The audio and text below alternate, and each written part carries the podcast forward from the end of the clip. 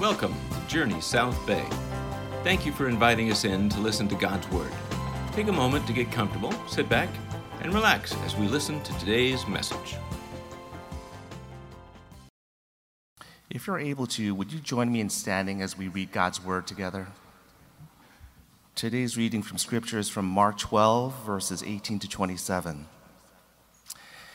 And Sadducees came to him, who say that there is no resurrection.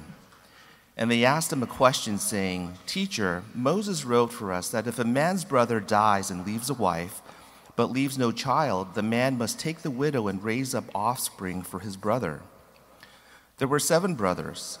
The first took a wife, and when he died, left no offspring. And the second took her and died, leaving no offspring. And the third likewise. And the seven left no offspring. Last of all, the woman also died. In the resurrection, when they rise again, whose wife will she be? For the seven had her as wife." Jesus said to them, "Is this not the reason you are wrong, because you know neither the Scriptures nor the power of God? For when they rise from the dead, they neither marry nor are given in marriage, but are like angels in heaven. And as for the dead being raised, have you not read in the book of Moses, in the passage about the bush, how God spoke to him, saying, 'I am the God of Abraham, and the God of Isaac, and the God of Jacob'? He is not God of the dead, but of the living. You are quite wrong." May God bless the reading of his word. You may be seated. There was a... Uh... There's been a lot of situations the last uh, ten years or so of, of people losing their jobs, their lives, because they said something on social media that somebody found. And uh, David Brooks, New York Times columnist, has actually looked a lot and written a lot extensively on a lot of these issues. And there was one uh, about a year and a half ago where I was like a T V news anchor, I think in the middle of the country, who sort of lost her job, lost everything because of uh, a situation like this.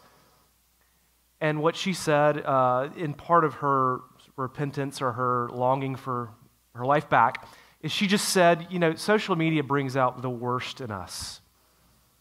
Because what had happened is uh, she had said some comments in a conversation, in an argument, in a dialogue online, and uh, some things that were racist, things that were just uh, definitely not okay to say. But she just said, you know, social media brings out the worst in us. And uh, David Brooks, commenting on this, he said, he and, and this guy has done a lot of work going after the crowds that go after people like this, but he said, hold on. He's like, this is such an easy excuse and a way out that's not a valid way out.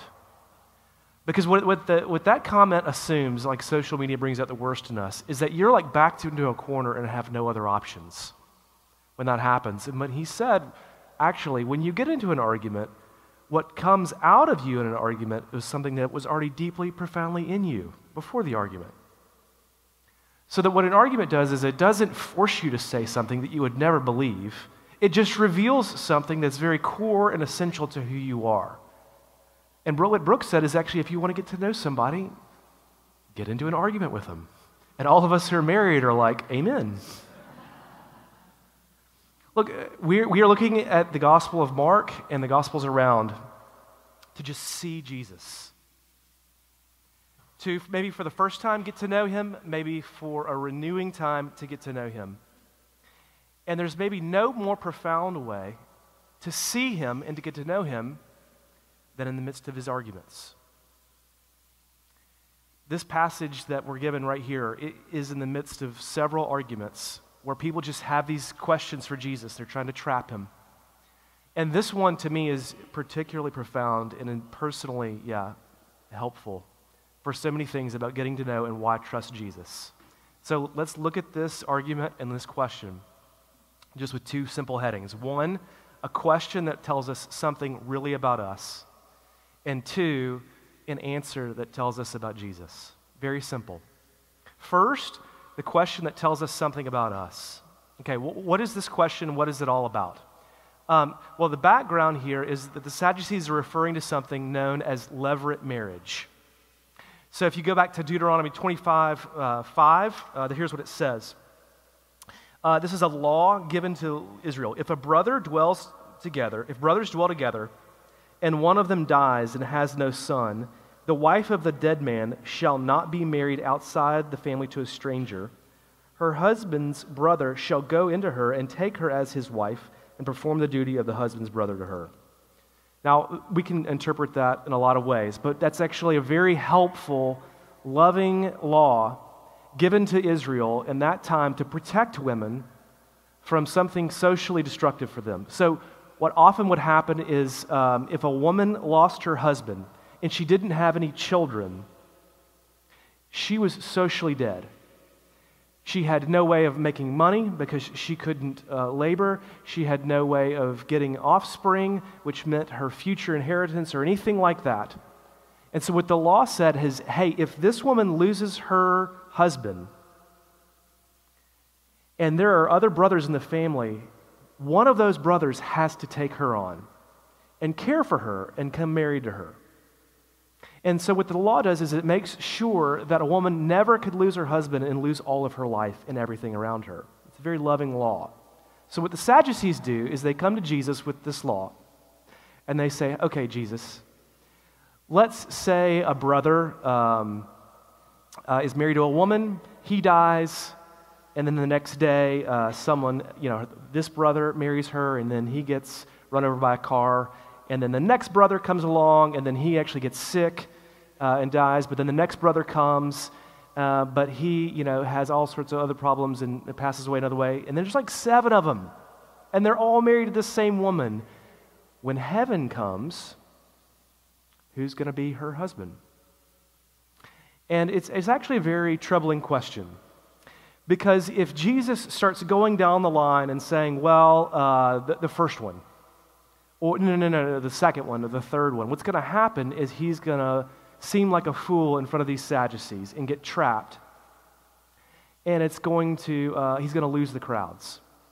On the other hand, if he caves in and just says, you know what, uh, that's actually a hard question, we don't know what to do with that. What happens then is all of the Pharisees and all of the people who have been following him, he's going to lose them because he's going to go against all of the teaching he's already taught on the kingdom of God.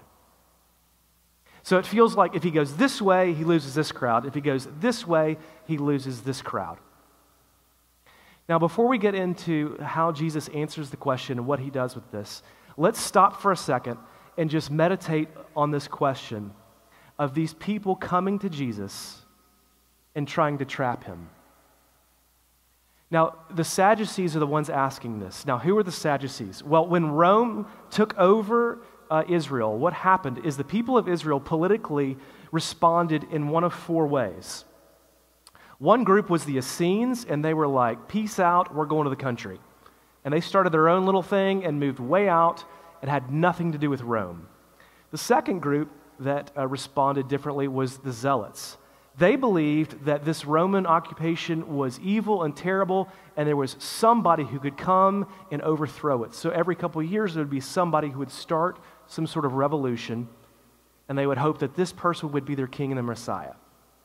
Another group that responded was the Pharisees. The Pharisees were sort of like the, the moderate middle class. They wanted to keep uh, ancient Israel law and, and keep much of Israel society while also sort of keeping a little bit in step with the Roman culture so as to not lose all the power and um, comfortable life that they did have. The other group that responded were the Sadducees. Now, the Sadducees were the kind of group who, who wanted to keep their, their Israelite identity, but also very much wanted to make their way up into the Roman aristocracy. So what that meant is that they were willing to sacrifice beliefs and things along the way that would help them move up that social ladder. And one of the key ones that they did not hold on to was the belief of the resurrection. So, for example, in uh, Acts twenty-three, eight, it says this, "The Sadducees say there is no resurrection, that there are neither angels nor spirits, but the Pharisees acknowledge them all." Now, why were they so afraid of the belief in the resurrection? Well, they were afraid of the belief in the resurrection because anyone around in the Roman Empire who heard of resurrection felt like someone who believed in that was a threat to their rule. Because if you believed that you would, uh, you could die and then come back to life in the next life, then that means you're willing to go through anything for your beliefs. And that's a threat always to Roman rule. So the Sadducees said, hey, we, we don't actually believe that. We're not for that. And so they want to come and they want to put this question on Jesus to both expose him and also prove their place in the Roman Empire.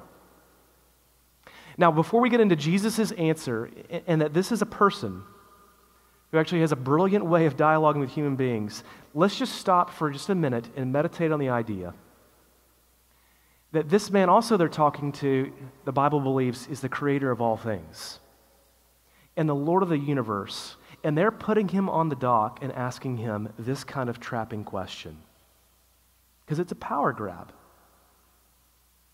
Um, I remember, uh, this was like a decade ago, I was at a big uh, concert at a huge arena uh, like the Rose Bowl. And, and there's just, I mean, eighty thousand of us in this concert. And uh, I'm in the middle of the general admission crowd with some people and close enough like that I can, I can hear the band even talk without their microphone. And at one point, they're playing a song and they just look at the crowd and say, sing this with us.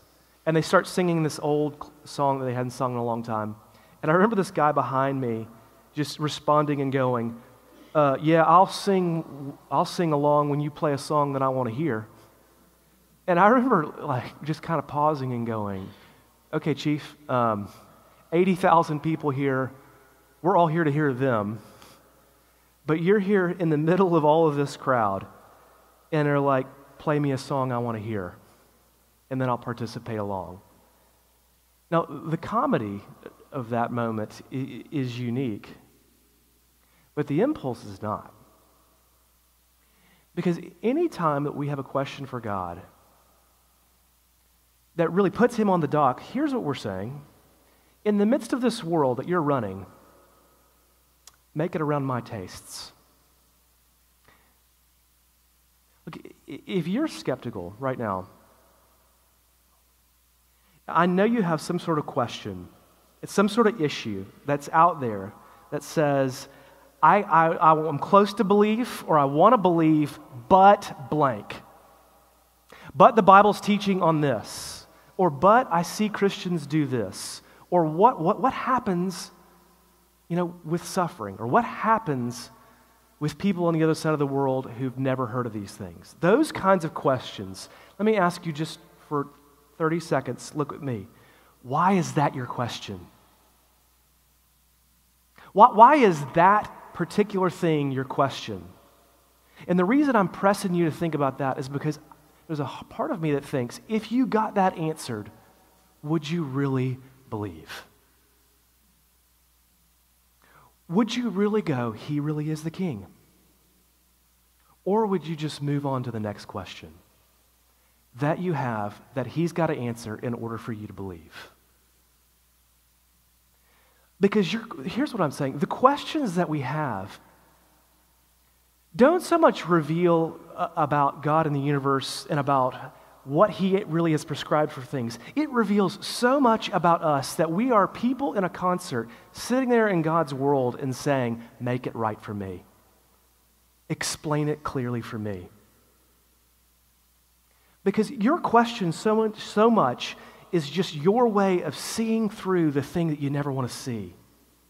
And if you begin to see through everything and you've got an explanation or a caveat or a way out of every possible way that God has called you into fellowship with him, and you want to see through everything, you see, as C S Lewis says, you finally get to the point where you see nothing.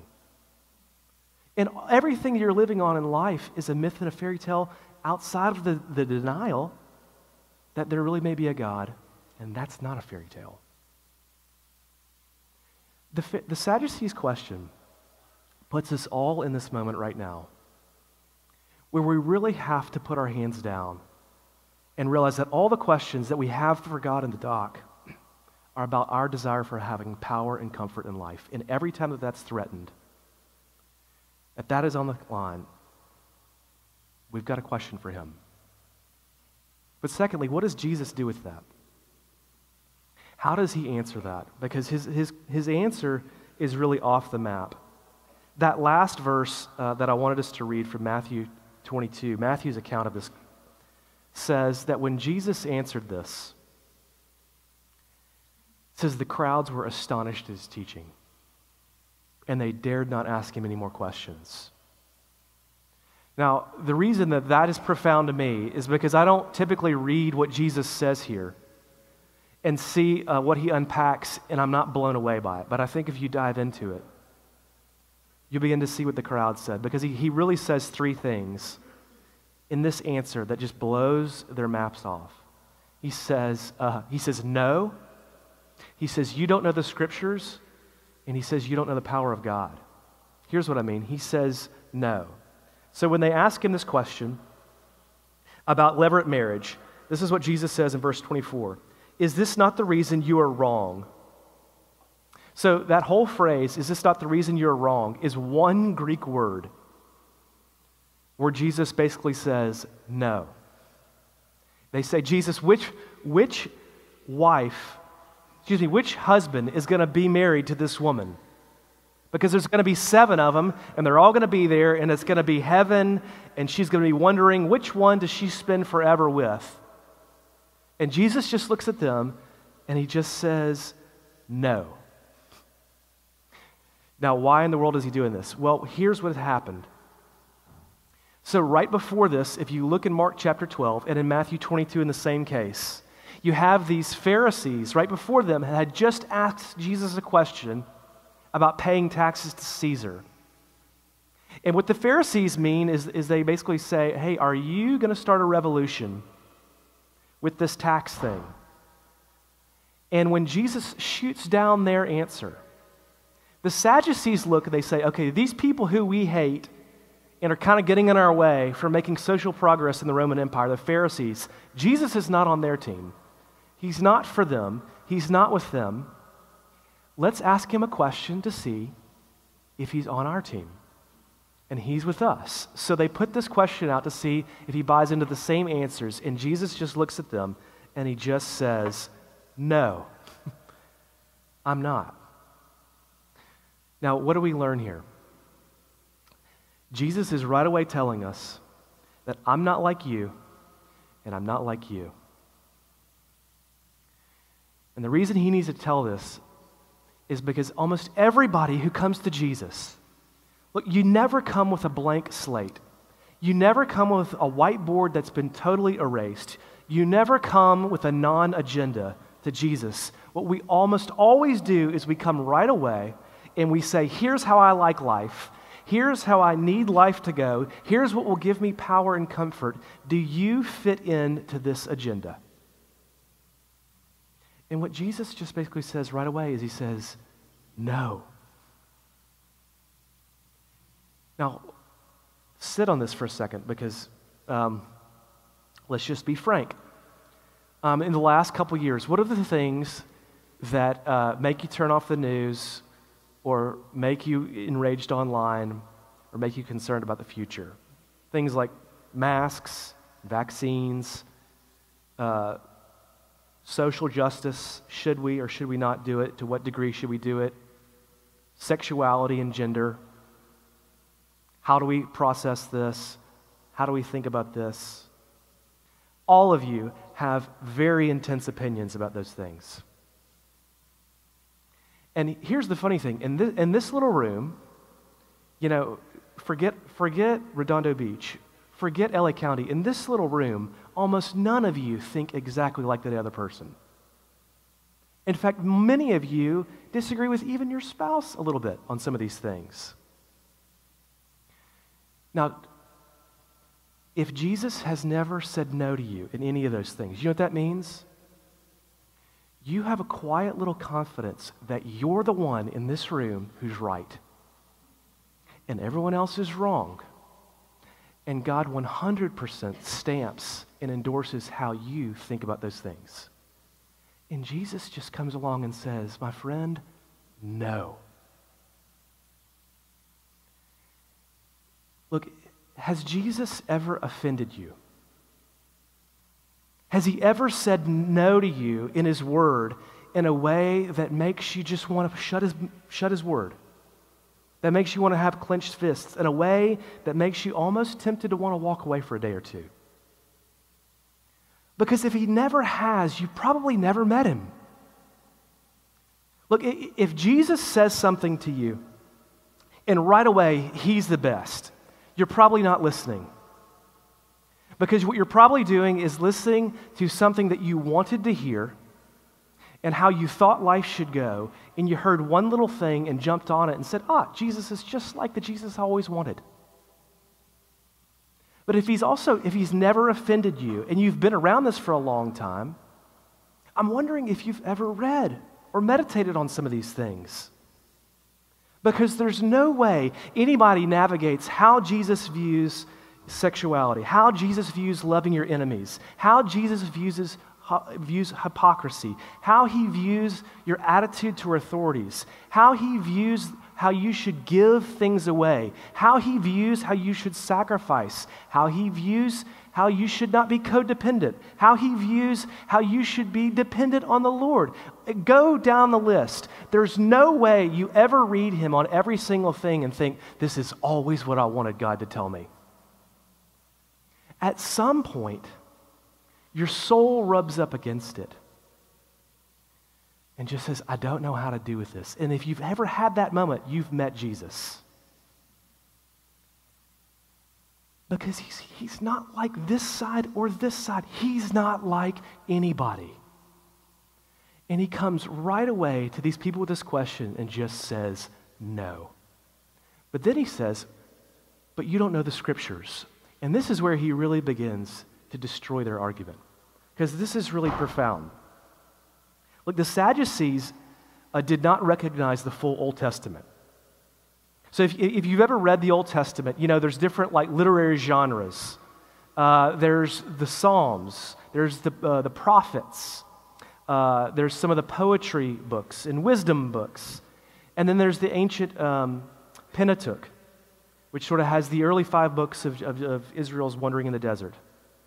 And those were the only five books that the Sadducees believed. They didn't believe the rest of the Old Testament. So when, when they come to Jesus and they say, hey, you know, what's, is there really a heaven? What's this going to be like? Here's what Jesus says, uh, you don't know the Bible. He quotes Exodus three six, which is a place where Jesus, or excuse me, where Moses was in the middle of the desert and God meets him and says, Moses, I want you to go to Pharaoh and have my people released. And he says, here's what you're going to do, and here's what you're going to say. And uh, Moses says, you know, who should I say sent me? He says, tell them I am who I am. He says, Moses, I am the God of Jacob, the God of Isaac, the God of Israel. And what Jesus does is he takes a scripture that they themselves would have believed, that would have been on their terms, what they would have held as authoritative and trustworthy. And he says, even your scriptures argue against you. Now, how do they do that? Well, when, when, he, when he says, I am the God of your father, of Abraham, of Isaac, and of Jacob, he's drawing out this Old Testament principle of personal relationship that is so profound. When he says, I am the God of Abraham, look, he's saying, look, I, I am not some just abstract deity. I am not just somebody who uh, makes stars, makes universes, and says, bow down to me. He's saying, I'm a personal God. Which means I don't just want to be the God or a God. I want to be Alex's God. Now, I- anything that you ever take and put your name on is not something of random importance. You, you, you don't inscribe your name, you know, just on uh, like a, a, a random eraser in your house or Scotch tape. Make sure you don't lose that. What you do is, is my wife writes it on every single piece of our children's clothes because they're going to lose that. You know, I- anything that we're, you're afraid of value, of importance, that you want people to know, this is mine, you may not take it. God is saying, I want you to know that that's how I feel about you and that that's my relationship with you. Look, a, a lot of you believe in a God, but he wants you to believe in a personal God. That it's not just a God, it's my God. It's my Savior. And he says, of this personal nature, there is a kind of relationship that will make it even more personal, and that's it's, it's ongoing, because what he says is, this relationship that I want to establish you will never end. He says, I am the God, not I was the God of Abraham. He says, I am the God of Abraham. Not I was the God of Jacob. He says, I am the God of Jacob. Look, if you ever have a relationship with somebody, oh, he's my friend, or that's my child, or this is my spouse, you never want to get to the point where you say, they were my friend, or that was my child. You always want it to be ongoing. And what Jesus says here is that this personal God, when you get into a relationship with him, it never ends. When I was uh, in Pennsylvania doing ministry, before I came here on the campus of Penn State University, there was this famous guy called the Willard Preacher who would stand outside the Willard Building every day from like one to one fifty. And he would just stand out there and walk back and forth and, and preach. And almost every single time, what he would basically say, in a nutshell, is, um, hey, eternity's coming. The afterlife is coming. You better repent. You better change. Here's what Jesus is saying. If you repent and change and know this God, you will definitely know eternity is coming. Because when you get to know him and to see how personal and powerful and loving this relationship is, you know it's to a degree it will never have an ending point. And Jesus says, your scriptures teach that. But then the last thing he says is, you don't know the power of God. Now, what does he mean here? Well, I, I've alluded to this passage so much because it's so powerful to me personally. But when Jesus says, hey, uh, when they say, whose spouse will this woman have in heaven? Of all, all the seven of them, Jesus, coming through. And Jesus says, nobody. Because in heaven, he says, uh, nobody will be married. And every single time I've ever read that, I just imagine the crowds when Jesus says, hey, in heaven, nobody will be married. The crowd's just going, like, yay. Um, like it just feels like we're going to have one shiny youth group forever. So powerful. But that can't be what Jesus means. Because he says, you don't know the power of God. Which means that what's coming cannot be less powerful and less intense than what we have in this life now. Look, the reason Jesus says no one will be given in marriage at the resurrection, you know why? It's because at the resurrection, you will be married to him. And the, oh, the implications of this are so powerful for seeing him. Because here's what it means. On the one hand, you know, this is incredible for your life. It's telling you that all your relationships are a shadow. Look, if you look at the New Testament, th- this is really a profound thing about God. At times, God is referred to as our Father. At times, Jesus is referred to as our brother. Other times, in John fifteen, Jesus refers to himself as our friend. And then Paul in Ephesians five refers to Jesus as our spouse. Now, why in the world uh, would the Bible do this? Well, one theory is because God looked it upon us and says, look, I want them to know how much I love them and care for them. How do I demonstrate this? I know. I'll give them relational, different types of relationships that I'll come and embody in my own son that will teach them about what it's like for me to try to love and care for them. So that means with your Father, Jesus wants you to know, look, this is how God wants to care for you.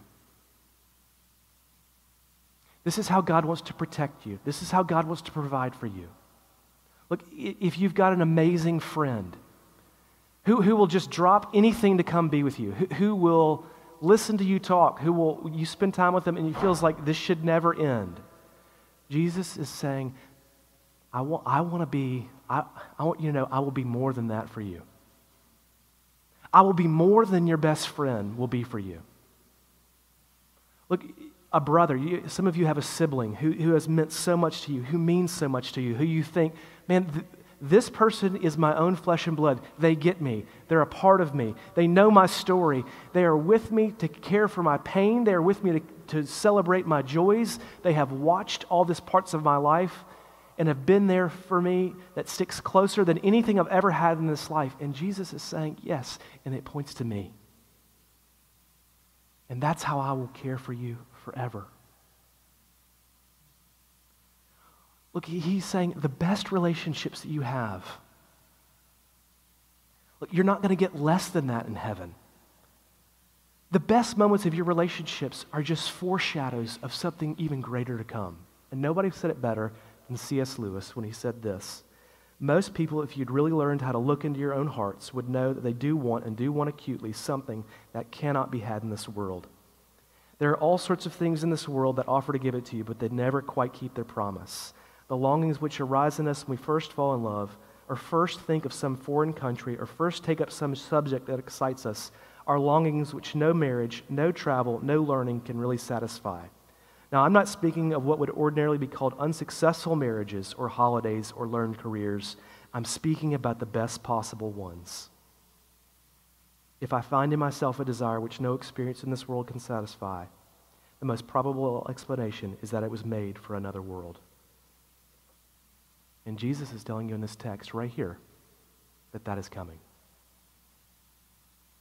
The other thing it means is in all your relationships and all your sorrows in life, the best is yet to come. Look, some of you have a loved one who you've lost, and you're wondering if they're going to be in heaven. And it's a real valid question. And you know what this text tells you? Is it tells you you won't care. And I know that sounds a, a bit cynical and a bit, even a bit cold.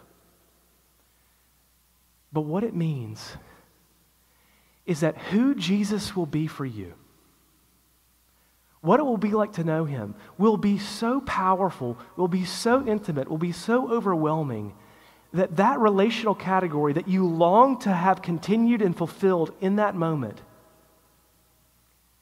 you won't even turn and ask. And it's not because of who this person was, it's because of how powerful he will be. And when the crowds heard them say, him say this, they dared not ask him any more questions. What questions do you have? Look, the argument for this man is himself. Look at him and listen to him. If you know him, you will know life lasts forever and you will get the best to come. Let me pray.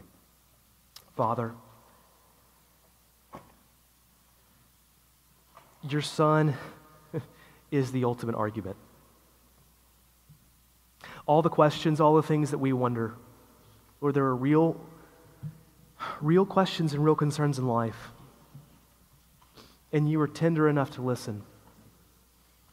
But Lord, I pray that we would listen to your words and we would hear the softness and gentleness of your promise, that one day we could have full hope. Lord, banking everything to come, that at the resurrection, Lord, we, we will we will taste the richness of the power of your love. It's in your son's name we pray. Amen. If you enjoyed this message, we invite you to subscribe to the R S S podcast feed. This will let you know when a new message has been posted. You can also look for us on YouTube, Facebook, or Instagram at Journey South Bay. Until next time, God bless.